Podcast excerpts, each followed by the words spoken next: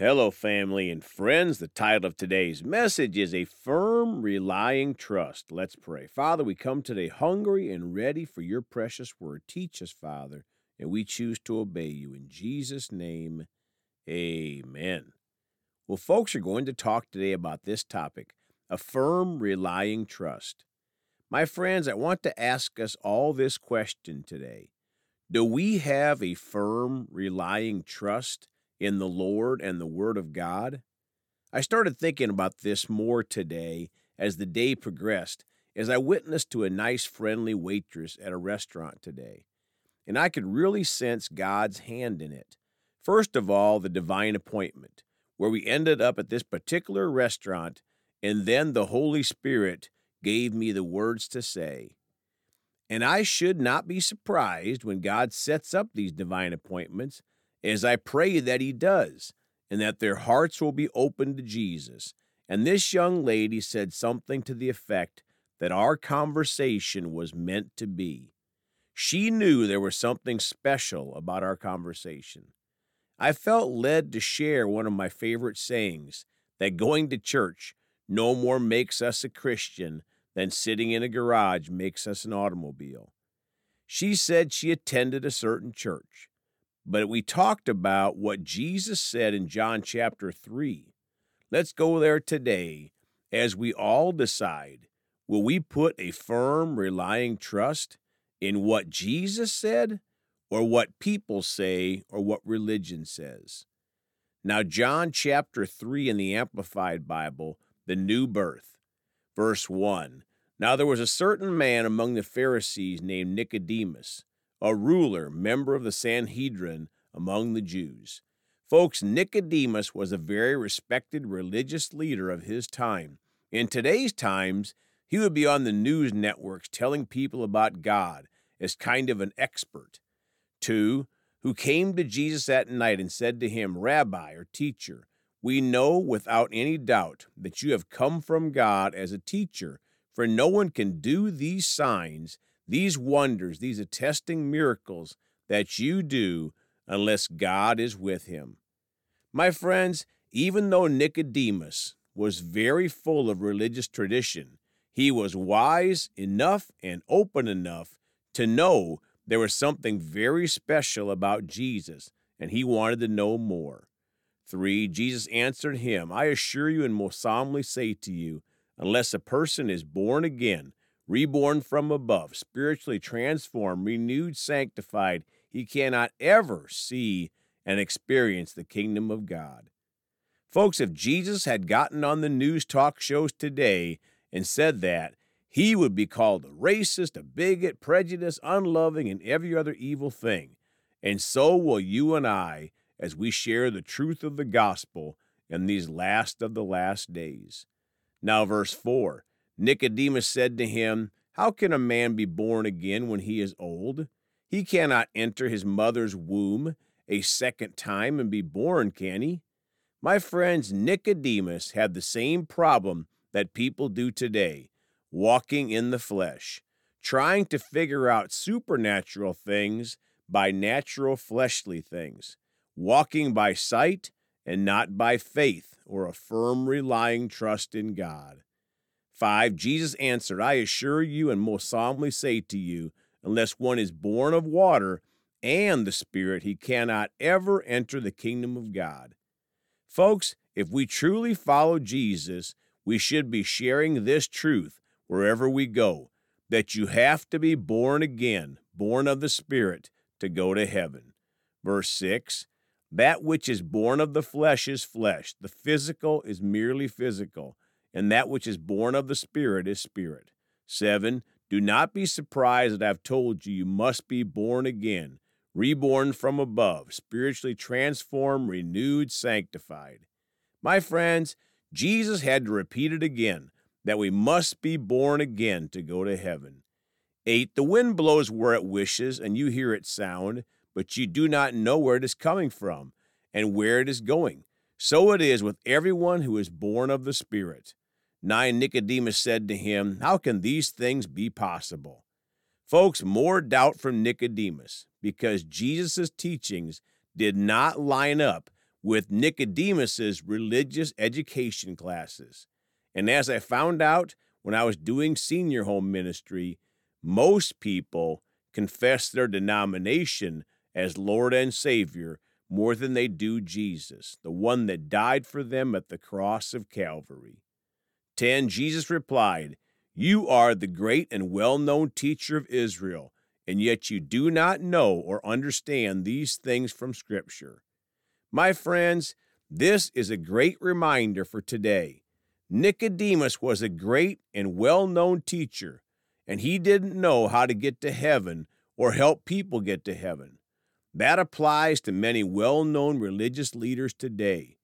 We can get 10 college degrees in religion and still not know Jesus and have a personal relationship with him by being born again. When I got saved in 1994, the person I knew at the time as the most religious person had no idea what I was even talking about when I told him I got saved. You can't share with others what you've never received yourself. 11. I assure you and most solemnly say to you, we speak only of what we absolutely know and testify about what we have actually seen as eyewitnesses, and still you reject our evidence and do not accept our testimony.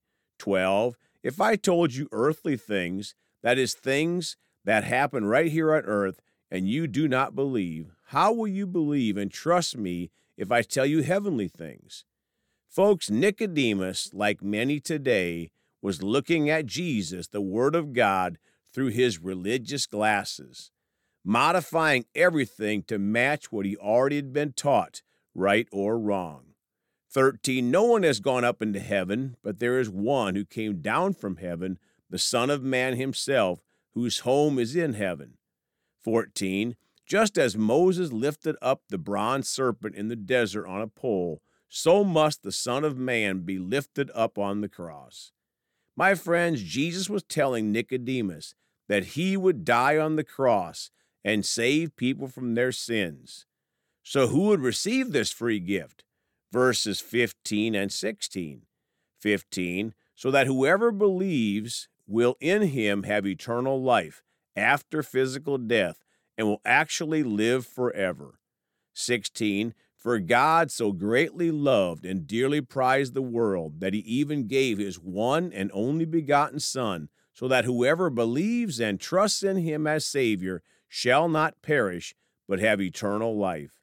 Folks, whoever believes and trusts in Jesus as Lord and Savior shall not perish, but have heaven forever.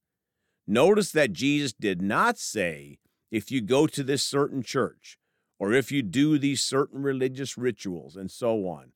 No, it is for whoever believes and trusts in Jesus as Lord and Savior. That is basically what I shared with this young lady today at the restaurant, and she knew that our conversation was meant to be. Now, verse 17 For God did not send the Son into the world to judge and condemn the world, that is, to initiate the final judgment of the world but that the world might be saved through him. 18. Whoever believes and has decided to trust in him as personal Savior and Lord is not judged, for there is one, there is no judgment, no rejection, no condemnation, but the one who does not believe and has decided to reject him as personal Savior and Lord is judged already. That one has been convicted and sentenced because he has not believed and trusted in the name of the one and only begotten Son of God, the one who is truly unique, the only one of his kind, the one who alone can save him. My friends, Jesus alone can save us, and all we have to do is put a firm, relying trust in him as our personal Savior and Lord. 19. This is the judgment, that is, the cause for indictment, the test by which people are judged, the basis for their sentence. The light has come into the world, and people love darkness rather than the light, for their deeds were evil. Folks, sadly, this is the majority of the world today. Jesus, the light, has come, but they love darkness rather than the light, and their deeds are evil. 20. For every wrongdoer hates the light and does not come to the light, but shrinks from it for fear that his sinful, worthless activities will be exposed and condemned. 21.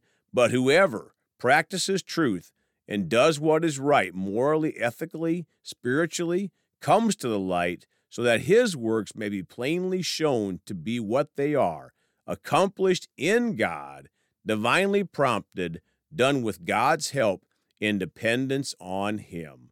Folks, don't worry about what the world thinks about you. We need to follow God and His way with complete dependence on Him, a firm, relying trust in Him. Closing today, Matthew 21 21 in the Amplified Classic Bible. And Jesus answered them, Truly I say to you, if you have faith, a firm, relying trust, and do not doubt, you will not only do what has been done to the fig tree, but even if you say to this mountain, Be taken up and cast into the sea, it will be done. Folks, faith in Jesus is having a firm, relying trust in Him.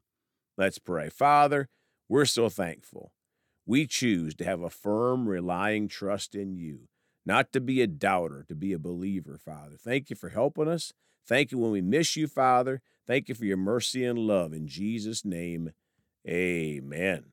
Well, folks, you can contact us at Celebrate Jesus Ministry at gmail.com or by phone at 812 449 8147. We love you all. Please go talk to someone about Jesus today. And remember, Jesus thought about you on the cross at Calvary.